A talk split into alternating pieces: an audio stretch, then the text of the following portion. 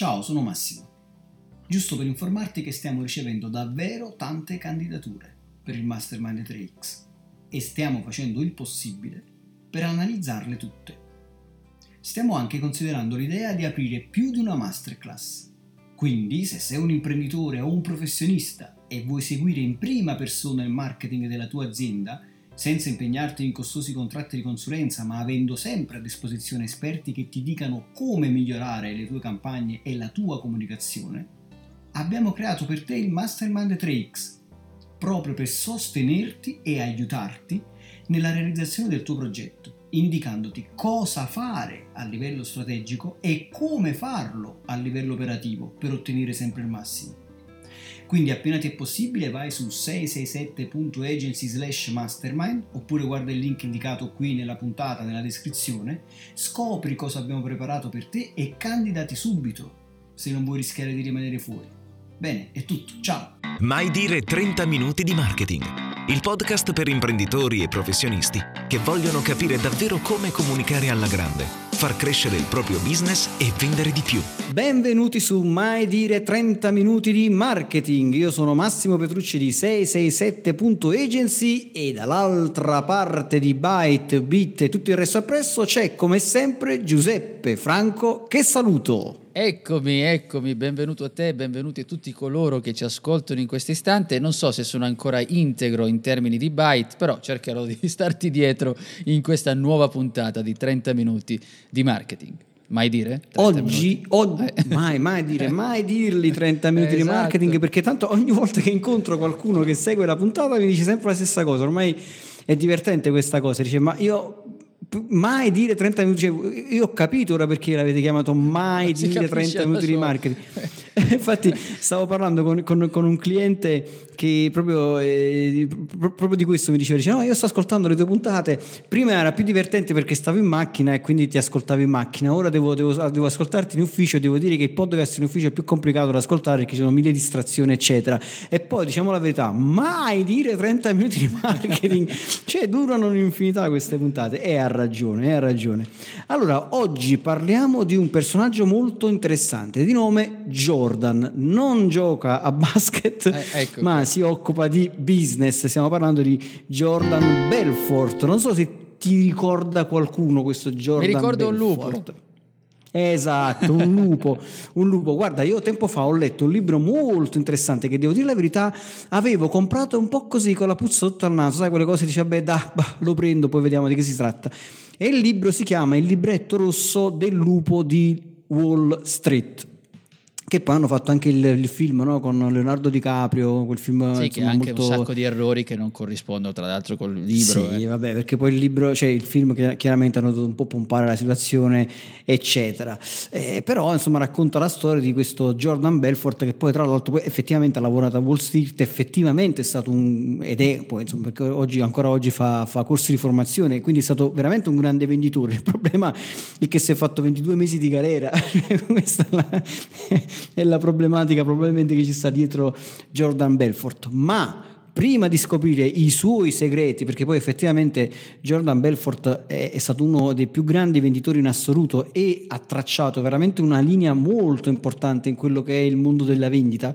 Con, con, la sua, con la sua strategia che si chiama la linea dritta in italiano, poi in inglese ce lo direi tu perché come sai io sono un po', un po litigato con la lingua anglosassone Prima di parlare di questo, il nostro sponsor. Ora finalmente anche mai dire 30 minuti di marketing ha uno sponsor. Oh, non sai quelle Chi è il nostro sponsor, caro Giuseppe? È il nostro mastermind, potremmo dire, il mastermind 3 per possibilità, siamo autofinanziati da questo punto di vista. Ricordiamo quindi la possibilità di eh, candidarsi per questo mastermind 3 per, cioè la possibilità di stare insieme ad un gruppo di persone che si muovono con le tue stesse intenzioni, cioè quella di crescere, di avanzare per quello che riguarda il proprio business, con un periodo ben eh, stabilito che ti dà la possibilità di partire da uno stato iniziale e arrivare a uno stato finale avanzato. Poi ricordati tu bene che i link io sai che poi li dimentico, tu ce l'hai preciso. Allora, il link, il link è 667.agency slash mastermind. E diciamo cosa facciamo in questo mastermind? Ti indichiamo effettivamente cosa fare a livello strategico e come farlo a livello operativo per ottenere subito il massimo con le migliori strategie di marketing e di comunicazione vincente. E questo diciamo è proprio una marchettara subito. Però effettivamente noi stiamo avendo belle soddisfazioni perché stiamo aprendo la seconda classe del mastermind e a cosa serve il mastermind? L'abbiamo detto, è un insieme di persone, di imprenditori, di professionisti che si riuniscono e noi li aiutiamo con la nostra professionalità perché siamo più consulenti, siamo io, te, c'è Cins, esperta di strategie di local marketing e se diciamo dall'altra parte c'è un imprenditore, un professionista o anche un marketer, noi abbiamo anche qualche marketer che non vuole impegolarsi in, in, contratti di assistenza e così via, ma invece vuole imparare a creare le proprie campagne, a gestirle, ma contemporaneamente vuole un aiuto a portare avanti queste attività per alcuni mesi, infatti noi seguiamo queste attività per sei mesi con incontri periodici due volte al mese, noi siamo qui proprio per questo. Comunque, per saperne di più è semplice, basta andare su 667.agency slash mastermind. E ora Jordan Belfort, il lupo di Wall Street, che ci racconterà Uh, proprio lui in prima persona, tra un po' lo chiamiamo, quali sono queste sue straordinarie strategie di vendita. Perché quello che dice Jordan, e su questo magari una tua riflessione interessante, dice noi siamo continuamente in vendita, cioè ciascuno di noi nella propria vita si trova comunque a vendere qualche cosa, non fosse altro che magari un'idea da vendere al proprio partner uh, oppure farsi ascoltare in una riunione, oppure proprio vendere un prodotto, un servizio e quindi trovarsi effettivamente davanti a un cliente. Siamo sempre in vendita, Giuseppe. Siamo sempre in vendita, questa qui poi è una grande fregatura, eh, perché spesso ci sono persone che dicono, vabbè, me che, chi, chi, se ne frega, no? non, queste cose non le faccio, non mi metto, faccio quello che sto facendo, oppure boh, eh, rimango fermo, ma in realtà qualsiasi cosa andiamo a fare, in qualsiasi attività della nostra vita, non solo siamo in vendita, in vendita in quanto professionisti, in quanto rappresentanti di un'azienda, in quanto comunque comunichiamo sempre in ogni modo, dobbiamo anche sapere che quando non ne siamo consapevoli, quindi quando non impariamo a comunicare, quando non impariamo a gestire alcune cose, se non siamo consapevoli, addirittura rischiamo di avere l'effetto opposto, cioè di peggiorare la condizione in cui ci troviamo. Quindi quella nostra strafottenza, superficialità che delle volte applichiamo in queste cose può diventare un boomerang. E adesso vediamo il nostro lupo invece che cosa ci suggerisce. Guarda, io eh, ti dicevo, ho letto questo libro un bel po' di tempo fa e mi sono approcciato con un po' di scetticismo, perché sai, mh, mm, Il lupo di Wall Street, avevo visto il libro, il film di DiCaprio e devo dire, quando ho visto il film di, di DiCaprio, insomma, un bel po' di tempo fa, quel, quel film mi aveva lasciato eh, molto, tra virgolette, eccitato dall'idea no, di questi super venditori, questi colletti bianchi con le Ferrari, Lamborghini e così via, quindi l'idea di guadagnare un sacco di soldi era era affascinante, però insomma sai, mi sembrava un po' quelle cose, quelle americanate che oggi come oggi ho detto, beh questo libro cosa, cosa mai potrebbe darci come, dire, come spunto per, per, per, la vendita di tutti i giorni, cioè nel senso che eh, non, è, non, è, che tutti noi, io, tu e magari le persone che in questo momento ci stanno ascoltando hanno a che fare con azioni, opzioni e cose di questo tipo. E invece ho scoperto, leggendo il libro, che è stato ed è un libro veramente ricco di spunti molto interessanti, cioè i suoi suggerimenti effettivamente sono suggerimenti universali, validi per qualunque cosa, tant'è vero che lui esordisce e apre il libro proprio con una frase, dice tutte le vendite sono uguali, cioè questa cosa già quando l'ho letta mi ha lasciato un attimo così, però poi ho capito lui che cosa intendeva. Cioè tutte le vendite sono uguali, cioè ogni, ogni vendita eh, diciamo, si muove su una linea retta, che lui parla di questa linea, di questa linea retta, dice è una linea retta che passa da totale mancanza di fiducia verso di te, crescita della fiducia verso di te e il tuo prodotto, fino poi ad acquistare alla fine il tuo prodotto. È una linea nella quale tu devi portare il tuo potenziale cliente a fidarsi di te e quindi poi a firmare magari il contratto, il contratto di vendita. Tanto è vero, e poi ti lascio a te la parola per discutere su questa roba, lui dice guarda ci sono tre elementi fondamentali, e poi lui parla dei 3-10 nel libro. I 3-10 e poi ti dico perché. Dicono tre sono gli elementi fondamentali, sono la fiducia nel prodotto, cioè la, la, certezza che questo prodotto che tu hai, prodotto o servizio, possa veramente soddisfare i bisogni del tuo cliente, quindi i suoi bisogni. La fiducia in te, in te come venditore, quindi in questo momento se stai veramente seduto davanti al tuo, al tuo potenziale cliente, ma anche via internet, cioè quanto mi sto fidando di questo sito, quanto mi sto fidando di questa mail che sto leggendo, quindi fiducia nel prodotto, fiducia in noi, quindi fiducia nel, nel venditore, cioè proprio nelle sue conoscenze, nelle sue competenze, cioè capire se poi effettivamente questa persona ha o non ha le competenze per soddisfare sempre quei famosi bisogni e poi in generale, cosa che a volte viene sottovalutata questa, fiducia nell'azienda.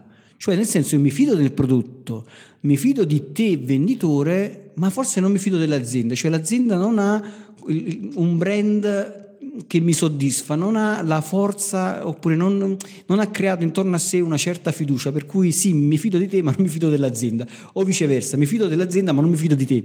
Cioè sono tre elementi molto importanti. I tre 10 perché? Perché lui dice da 0 a 10 devi fare in modo che ognuno di questi tre punti siano portati a 10 per poter chiedere una vendita. È lampante questa dimostrazione che fa, secondo me, poi di questi tre livelli.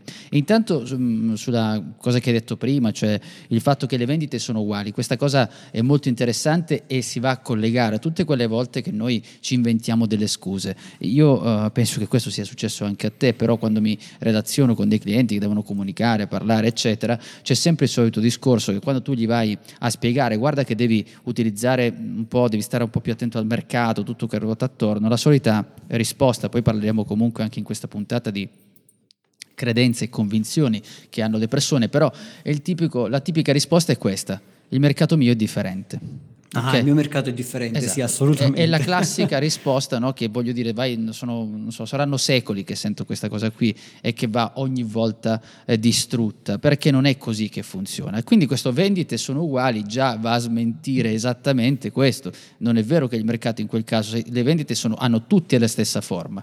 Poi qua ci sono tre punti che mi, fanno, mi facevano pensare, mentre tu parlavi, pensavo, ok, quante volte eh, andiamo e devo, mi tocca sempre fare esempi di, di, di, grandi aziende, ma per il semplice fatto che li conosciamo tutti, ma non perché dobbiamo seguirli pedissequamente quello che sono. Però se penso ad Apple, quante volte no? io vado, fiducia nell'azienda, se ci pensi è il punto 3, io vado, poi se c'è il mm. venditore mm. o meno che eh, insomma non è il massimo, però o addirittura c'è una cosa che se io vado nell'azienda Apple, un Apple Store, Apple Store, vado lì e trovo questo venditore che è antipatico, probabilmente mi sposto in un altro venditore, quindi varia un'altra cosa e fiducia ovviamente nel prodotto.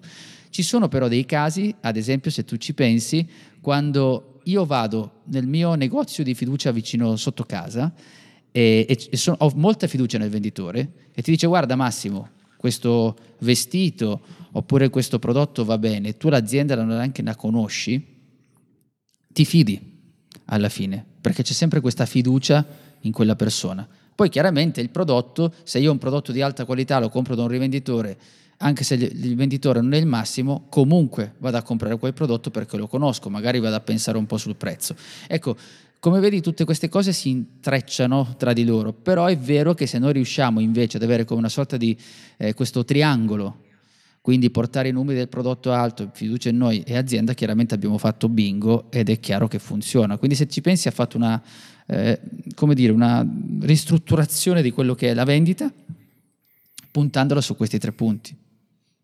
Assolutamente, fiducia nel prodotto, fiducia in noi in quanto venditori e fiducia chiaramente nella nella nostra azienda. E poi chiaramente lui va avanti e il discorso qual è? Dice ricordiamoci i due elementi fondamentali che sono l'emozione e la logica. L'abbiamo ripetuto infinite, infinite volte nelle nostre puntate. Cioè, che cosa succede? Che le persone eh, si lasciano trasportare dell'emozione, cioè l'emozione è sempre la forza trainante no? che porta poi alla decisione di acquistare o meno un prodotto, però poi cosa, di cosa abbiamo bisogno? Abbiamo bisogno del supporto logico per giustificare la scelta fatta, quindi noi scegliamo emotivamente e ci giustifichiamo razionalmente.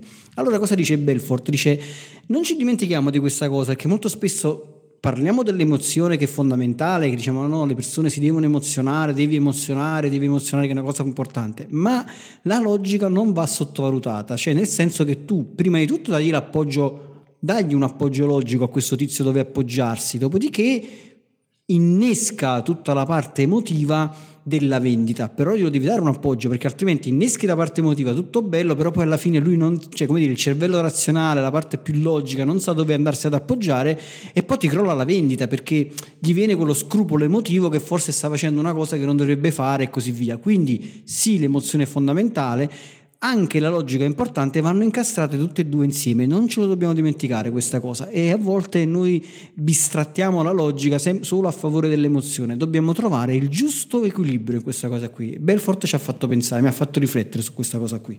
Sì, quello che dici tu proprio è il, proprio il punto di supporto, il punto su cui appoggiarsi. Quando noi ne abbiamo parlato in più occasioni, sai che faccio sempre quel solito esempio eh, di un paio di scarpe che ci piace, no? in, passo in vetrina, vedo quel paio di scarpe, le donne non me ne vogliono a male, però giustamente le donne sono quelle che collezionano tantissime scarpe, si sa. E allora tu vedi quella paio di scarpe e dici, eh, oh caspita, questo qui che, che bello. inizialmente vedi il colore, il modello.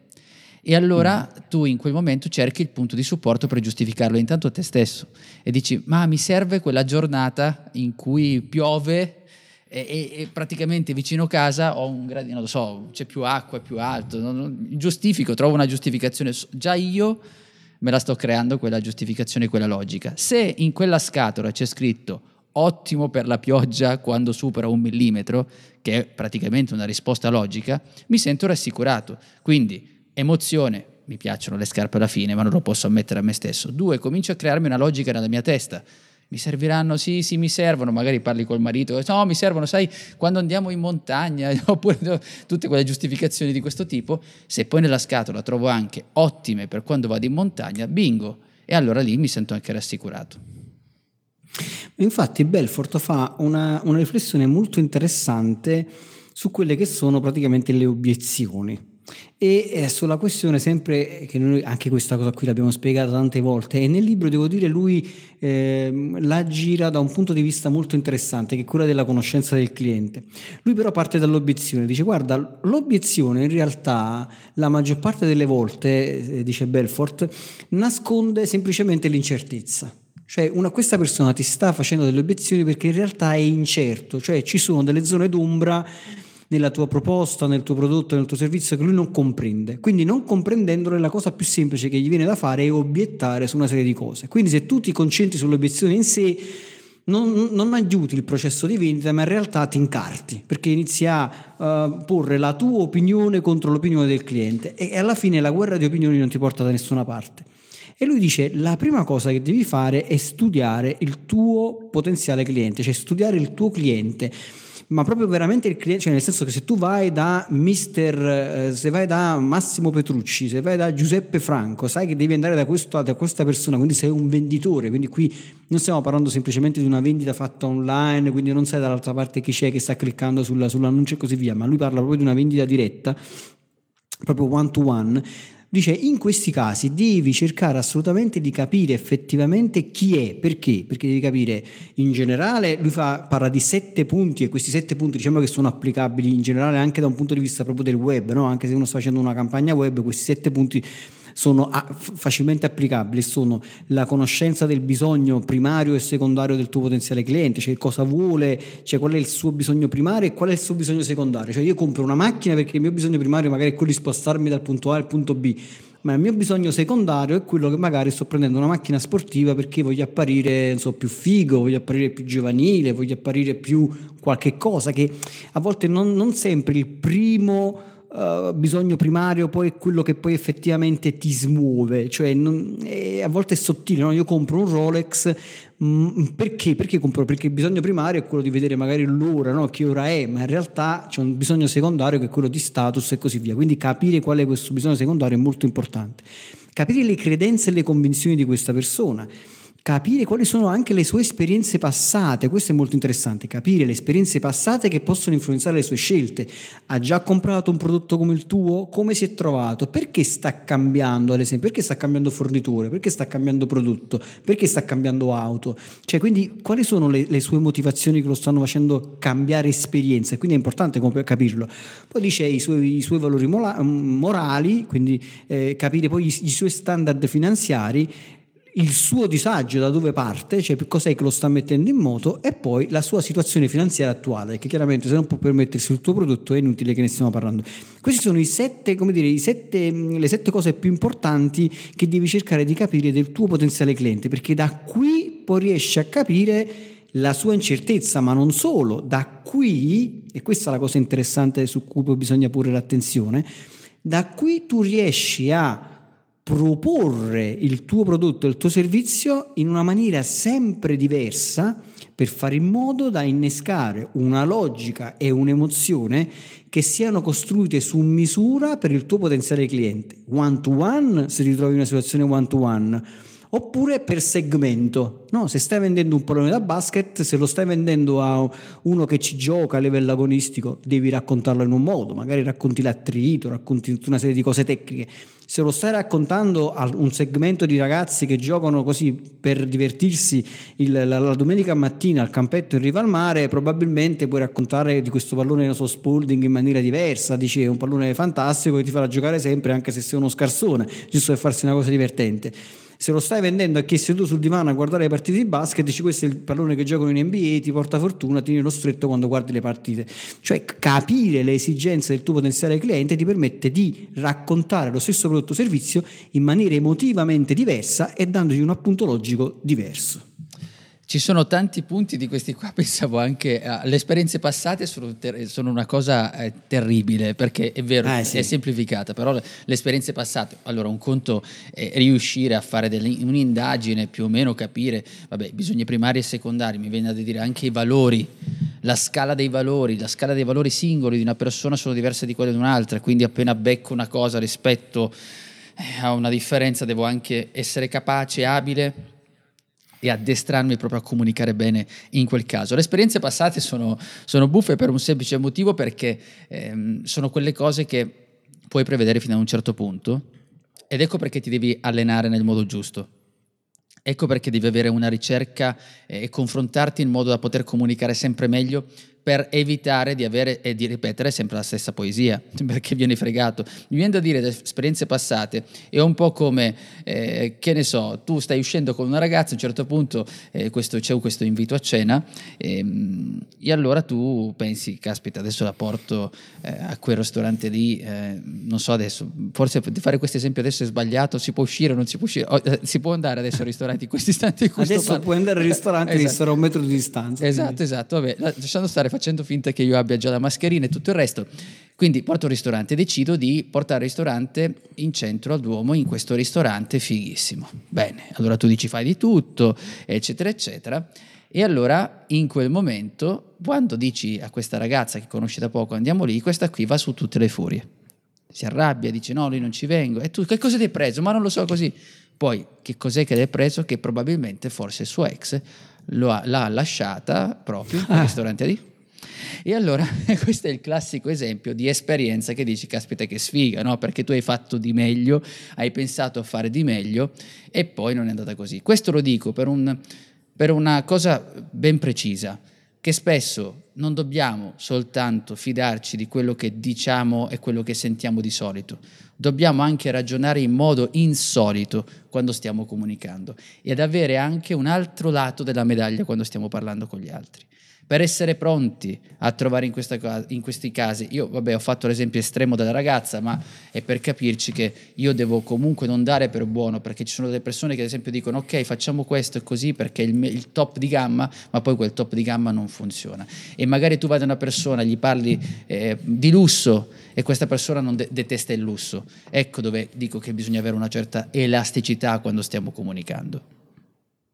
Guarda, le esperienze passate secondo me sono molto importanti, cioè cercare di capire quali sono le esperienze passate del tuo potenziale cliente è fondamentale. E ti porto un esempio proprio pratico. Cioè, quando a volte eh, vengono dei clienti e, e, e, vengono proprio in agenzia, quindi ci sediamo a quattro occhi, almeno prima ci sedavamo a quattro occhi, però insomma torneremo a sederci sicuramente a quattro occhi, ma anche in video call, quando ci mettiamo in video call e discutiamo, no? quindi io discuto con nella fase finale, magari di chiusura del contratto, dove il, dove il cliente vuole incontrarmi, vuole parlarmi e così via, e magari mi rendo conto che lui sta cambiando agenzia, io chiedo sempre perché sta cambiando agenzia, cioè perché cambia? Mm, perché capire le motivazioni, ora senza magari entrare nei, nei dettagli esagerati, però capire le motivazioni per dire no, perché non, non, erano veloci nel fare delle cose, no? perché non erano precisi, no? perché non erano attenti su questo già è un punto molto importante, più tutto per la chiusura, perché magari tu semplicemente puoi dire no, noi saremo molto attenti a chiudere velocemente, no, noi saremo molto, siamo veloci nel fare le cose, insomma già ti puoi portare avanti eh, banalmente una cosa come questa, ma ti rendi conto poi effettivamente quali sono le aspettative del cliente, sai che è un cliente che pone molta attenzione a quella che è, so, la puntualità nella consegna dei lavori eh, e non è tanto, non è così attento magari al costo del servizio, perché a volte noi pensiamo sempre che la vendita sia, sempre una, sia soltanto e semplicemente una questione di prezzo. Invece non è vero, non è, non è sempre così, anzi per, certi, per, certe situazioni, devo dire la verità, non è quasi mai una questione di prezzo. Per perché certe situazioni, scusami, è offensivo anche gestire sì, una trattativa sì. su quel, sul prezzo. Sì, è vero, guarda, a volte a volte è proprio così. Io mi ricordo che, che agli albori della mia, della mia, carriera di consulente, quando facevo il consulente, qualche volta, sai, ho, mm, ho detto no, vabbè, poi sul prezzo e ho visto che dall'altra parte il tizio mi ha guardato per dire ma che pensi che io non abbia i soldi da, da, da darti o, da, o per poterti pagare? Quindi non è quasi mai una questione di prezzo, è più che altro, ecco, è superare l'incertezza, cioè il cliente da quell'altra parte deve superare una serie di incertezze che ti riguardano, cioè deve fidarsi di te, deve fidarsi, deve capire che effettivamente tu hai la soluzione migliore, deve fidarsi della tua, della tua agenzia, nel mio caso, no? che siamo in grado poi di soddisfare le sue, le sue esigenze e così via. Quindi è molto importante, se si ha l'occasione chiaramente, di riuscire a capire quali sono le esperienze passate che possono influenzare le scelte di questo potenziale cliente. E poi i valori morali, ok, ci siamo, gli standard finanziari, gli standard finanziari e così via. Tutto questo perché? Perché dice, dice Belfort, il discorso è che tu devi cercare di fare in modo di rimanere sempre su questa linea dritta, la string line la chiama lui, cioè questa linea dritta per fare in modo che il cliente non si sposti, non, non vada troppo, lui dice troppo in alto, troppo in basso, cioè nel senso che faccia una curva di deviazione da questa, da questa linea dritta, perché ogni qualvolta tu inizi a discutere sulle obiezioni, inizi a cercare di convincere, a pressare e così via, in qualche modo ti allontani da questa linea. In realtà quando succedono queste cose lui suggerisce devi tornare indietro si vede che qualche cosa nel processo precedente non è andata a buon fine. Quindi più che dire no, ma non è così, devi semplicemente tornare indietro e ricominciare da capo, cioè sembra quasi autistica la cosa, no? meccanica. Devi tornare indietro e devi trovare qual è il punto in cui si è creata l'incertezza, si è creato il buco di informazione, cioè è la mancanza. E qualche volta devi anche lasciare andare cioè devi dare il tempo magari a quel cliente che deve, deve ricostruire un'altra volta la sua, la fiducia verso di te e così via, perché altrimenti potresti chiudere delle cose che poi alla fine il cliente non ha capito quello che sta comprando e ti trovi che magari un cliente ha firmato un contratto, sì, hai portato a casa un contratto, ma sono soldi tossici perché quello poi sta comprando un prodotto, un servizio che non ha capito e poi ti trovi a in situazioni legali, in, in situazioni di, di, che il cliente si lamenta, che non ha compreso, che pe- pensava di avere molto più di quello che tu gli stai vendendo e così via. Non so se ti sei mai trovato in situazioni di questo tipo, Giuseppe. Sì, in passato sì, adesso sono piuttosto antipatico, lo ammetto, nel senso io sono più, eh, alzo molti filtri, eh, nella fase iniziale e dico, ripeto le cose, dico senti mi hai capito, cioè, lo ripeto, ribadisco proprio la, la, la, trattativa iniziale, anche forma contrattuale. Questo per il semplice motivo che può sembrare antipatico, ma sembra sem- semplicemente il fatto, adesso vabbè, ovviamente io sono sempre scherzo, nel senso, però gli dico senti, però riguarda bene questi passaggi, cioè ti sono chiari perché è importante che tu capisca qual è stato il passaggio. Chiaro, se tu riesci a farlo da prima con i quattro punti, 5, 6, quelli che sono, che hai scelto per la tua trattativa e riesci a essere chiaro, sicuramente è meglio. Però attenzione anche tu ad avere quell'occhio, quell'accortezza di renderti conto se il tuo cliente ha, mh, mm, ha chiaro quello che hai detto.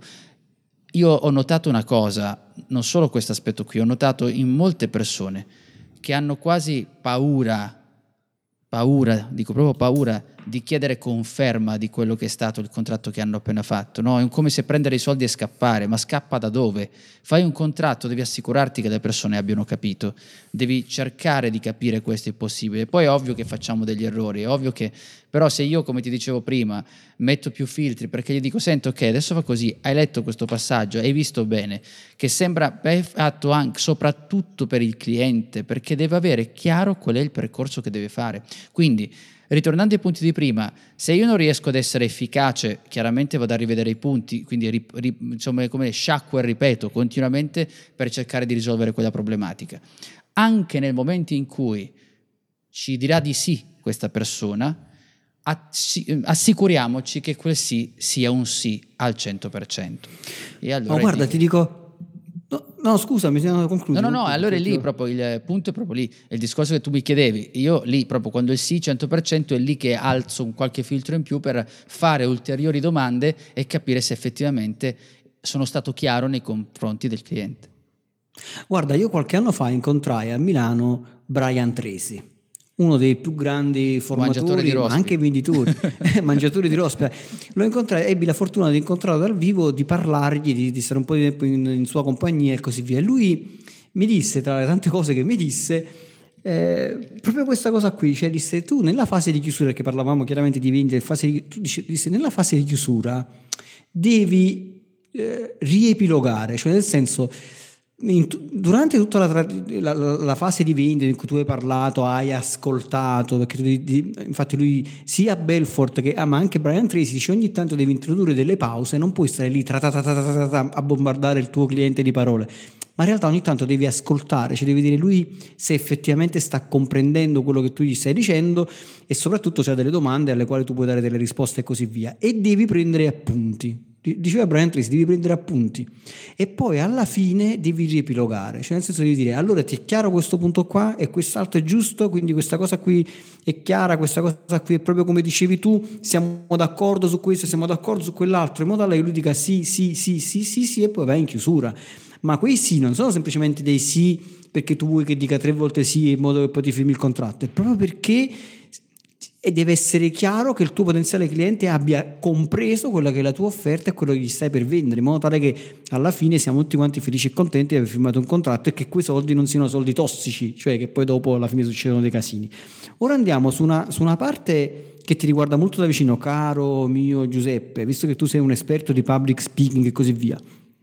Belfort parla dei quattro secondi fondamentali che sono i quattro secondi in cui tu inizi No, quando, quando, incontri una persona e stai una, proprio nella fase di trattativa, i primi 4 secondi di presentazione, dice, quelli sono molto importanti perché in quei 4 secondi, 4 secondi vuol dire 4, 10, non è che dobbiamo stare con il, con il cronometro alla mano, dice, però quei primi istanti in cui il tuo potenziale cliente si rende conto se tu sei veramente una persona sveglia e sul pezzo, sei veramente una persona entusiasta e sei veramente un esperto del tuo settore. Dice, nelle prime poche parole che tu dirai, il tuo potenziale cliente ti metterà in una cornice dove difficilmente poi ti sposterà dopo questo e poi ti aggiungo e poi ti lascio la parola, dice molto importante la tua qualità del, del modo con il quale ti pa- parlerai, quindi il tuo linguaggio del corpo, la tonalità, l'intonazione con le quali par- parlerai, il tuo modo di parlare, l'uso dei termini tecnici che farai del, del, del, tuo, del tuo mondo, del tuo mercato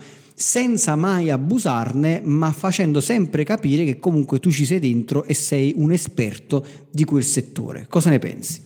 Eh beh, sfondi come si dice, no? una porta aperta, perché io oltre i 4 secondi parlerei del più 4 del meno 4.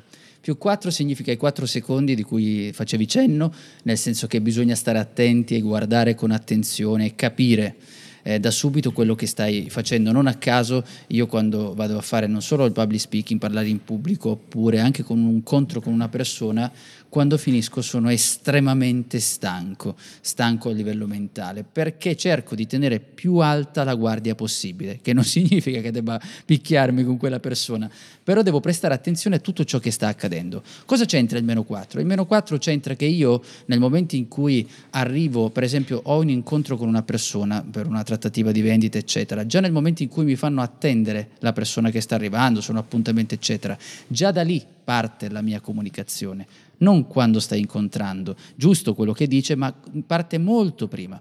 Parte molto prima perché devi essere vigile a capire intanto che cosa sta succedendo attorno a te, quali sono le modalità, qual è l'impostazione in cui, come ti hanno fatto sedere, dove ti trovi, in che posizione ti trovi seduto, ci sono un sacco di cose che andrebbero viste, perché lì parte già la tua comunicazione, parte già il tuo dialogo.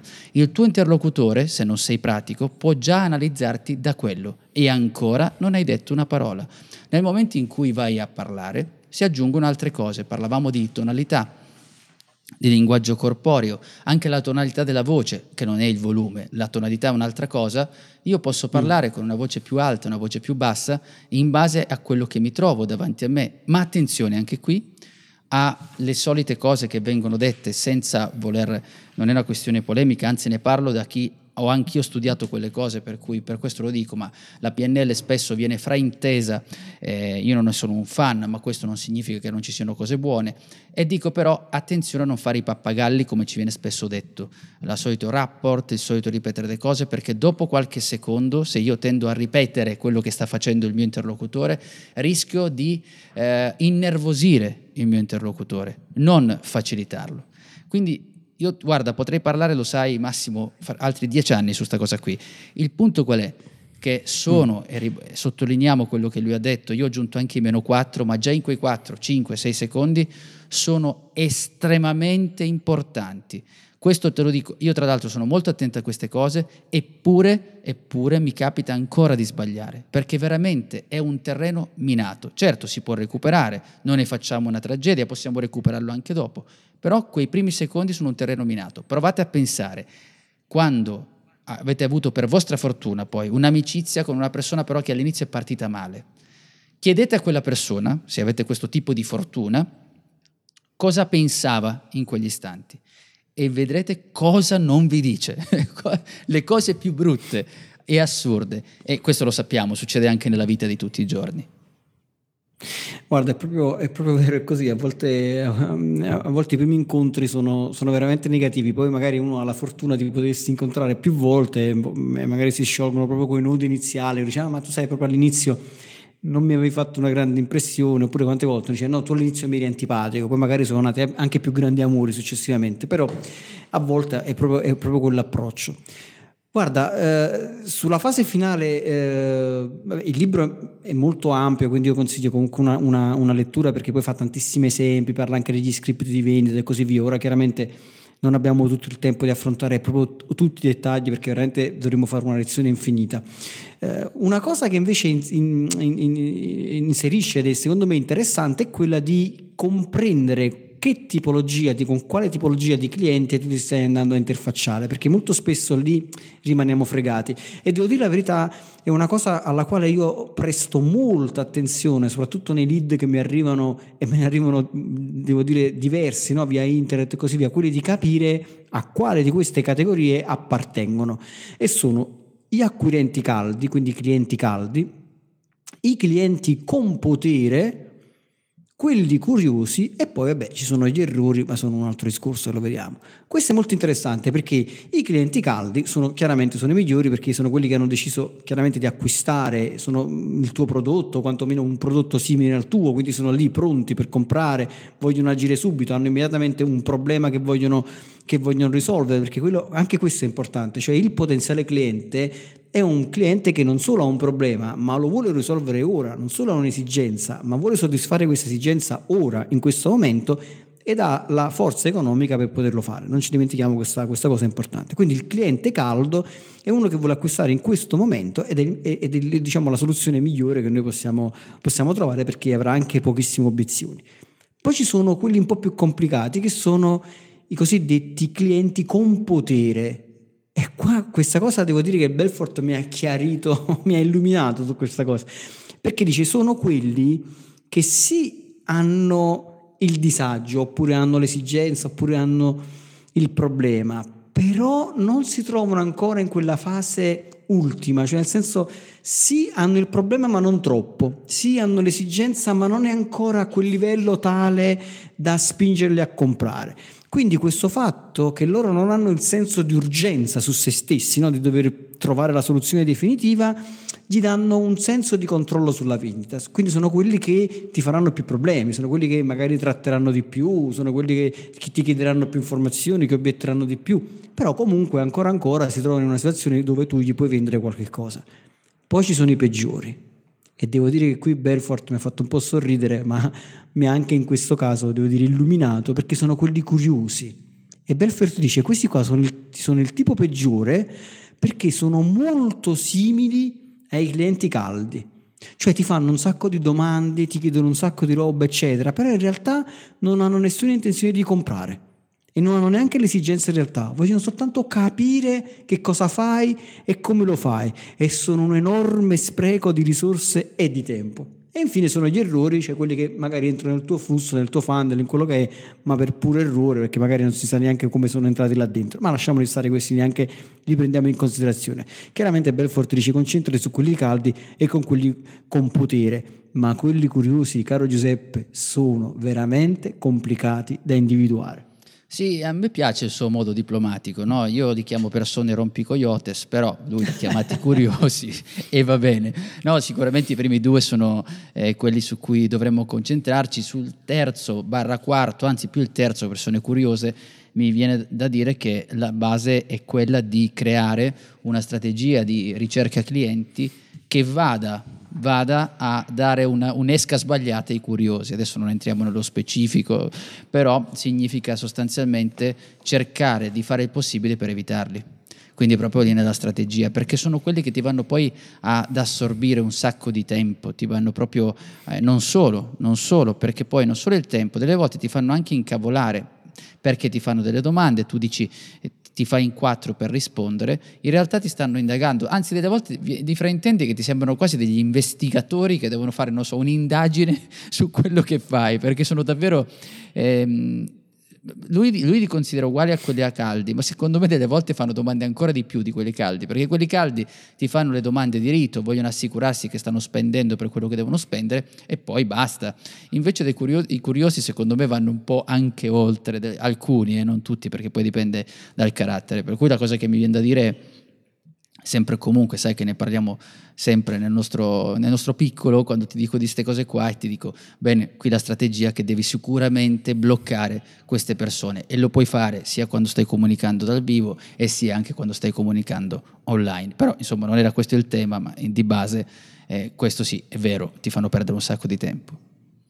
Bene, andiamo in chiusura di questa puntata con un ultimo suggerimento che dà Belfort che ritorna un'altra volta sull'arte della, della ripetizione, in particolare su quella di superare le, le obiezioni. Dice guarda, quello il problema della vendita è che tu sei continuamente in lotta, no? c'è questo sforzo enorme per cercare di avvicinare il tuo potenziale cliente alla richiesta d'ordine, quindi alla firma, e le sue obiezioni in qualche modo lo fanno deviare da questa linea dritta che lui ha eh, che lui, la sua metafora praticamente della, della vendita. Il suggerimento dice, è questo, dice guarda, tu non devi mai affrontare in maniera diretta l'obiezione, te ne devi sempre uscire con delle frasi del tipo guarda capisco quello che tu mi stai dicendo, però dimmi una cosa, dimmi se questa soluzione ha senso per te, se ti piace, poi andiamo a capire. E dice cerca di ridurre la soglia di azione del tuo potenziale cliente proponendogli immediatamente qualche cosa che gli abbassi la sua soglia di azione e in più gli dia man- meno senso di rischio, lo faccia sentire in qualche modo in maniera in- in- immediatamente più sicuro, cioè spostalo, sostanzialmente io lo chiamo lo spostamento, cioè spostalo da un'altra parte. Ad esempio, offrigli subito una soluzione soddisfatto rimborsato. Dici guarda, ma a prescindere da tutto quello che mi stai dicendo, comunque in ogni caso qui sei soddisfatto rimborsato. Io lo dico sempre ai miei corsi, no?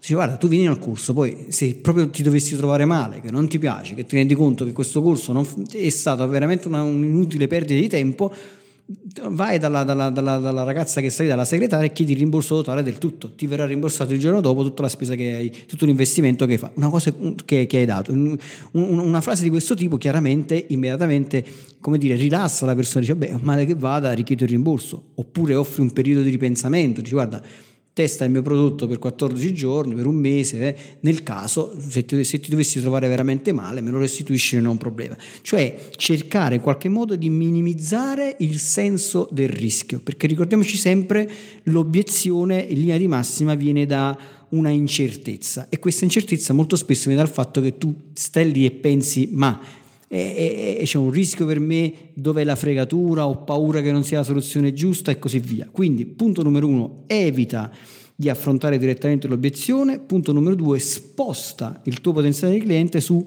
delle soluzioni che possono in qualche modo minimizzare il senso del rischio. Volevo dire una cosa sul discorso delle obiezioni, però sai che adesso la dico tra un po', cioè proprio sul fatto di gestire le obiezioni, ma sai che adesso urge il momento promotion, vai. Eh, 667.agency slash mastermind.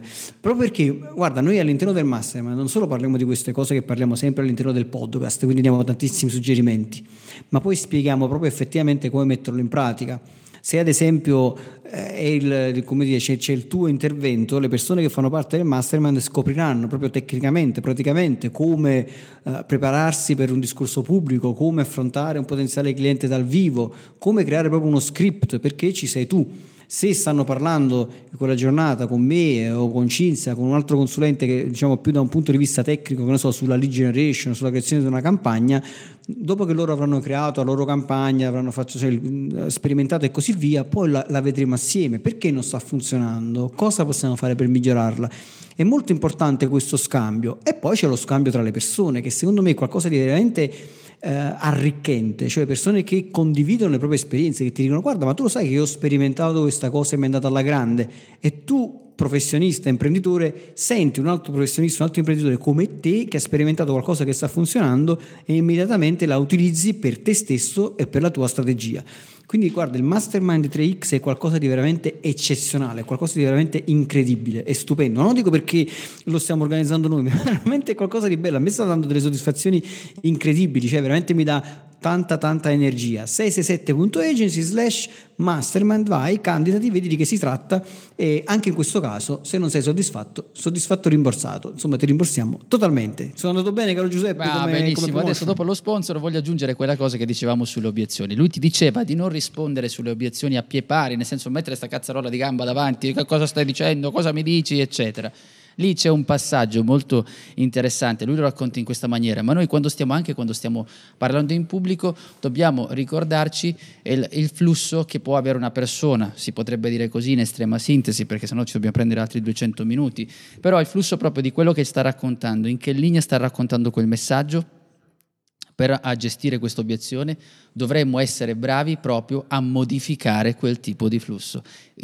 prendendo un altro argomento, così la persona si tranquillizza e tu riesci a gestire ancora più facilmente l'obiezione che ti sta facendo e quindi anche riuscire ad entrare per offrire una garanzia, farlo sentire più sicuro però se tu rimani con la stessa nota, possiamo utilizzare una metafora musicale, suonare la stessa nota sua, suonate due note contemporaneamente che alla fine non hanno senso. Ecco che io devo riuscire, ovviamente con una certa esercitazione del comunicare, riuscire proprio a uh, cambiare il ritmo di quello che state dicendo.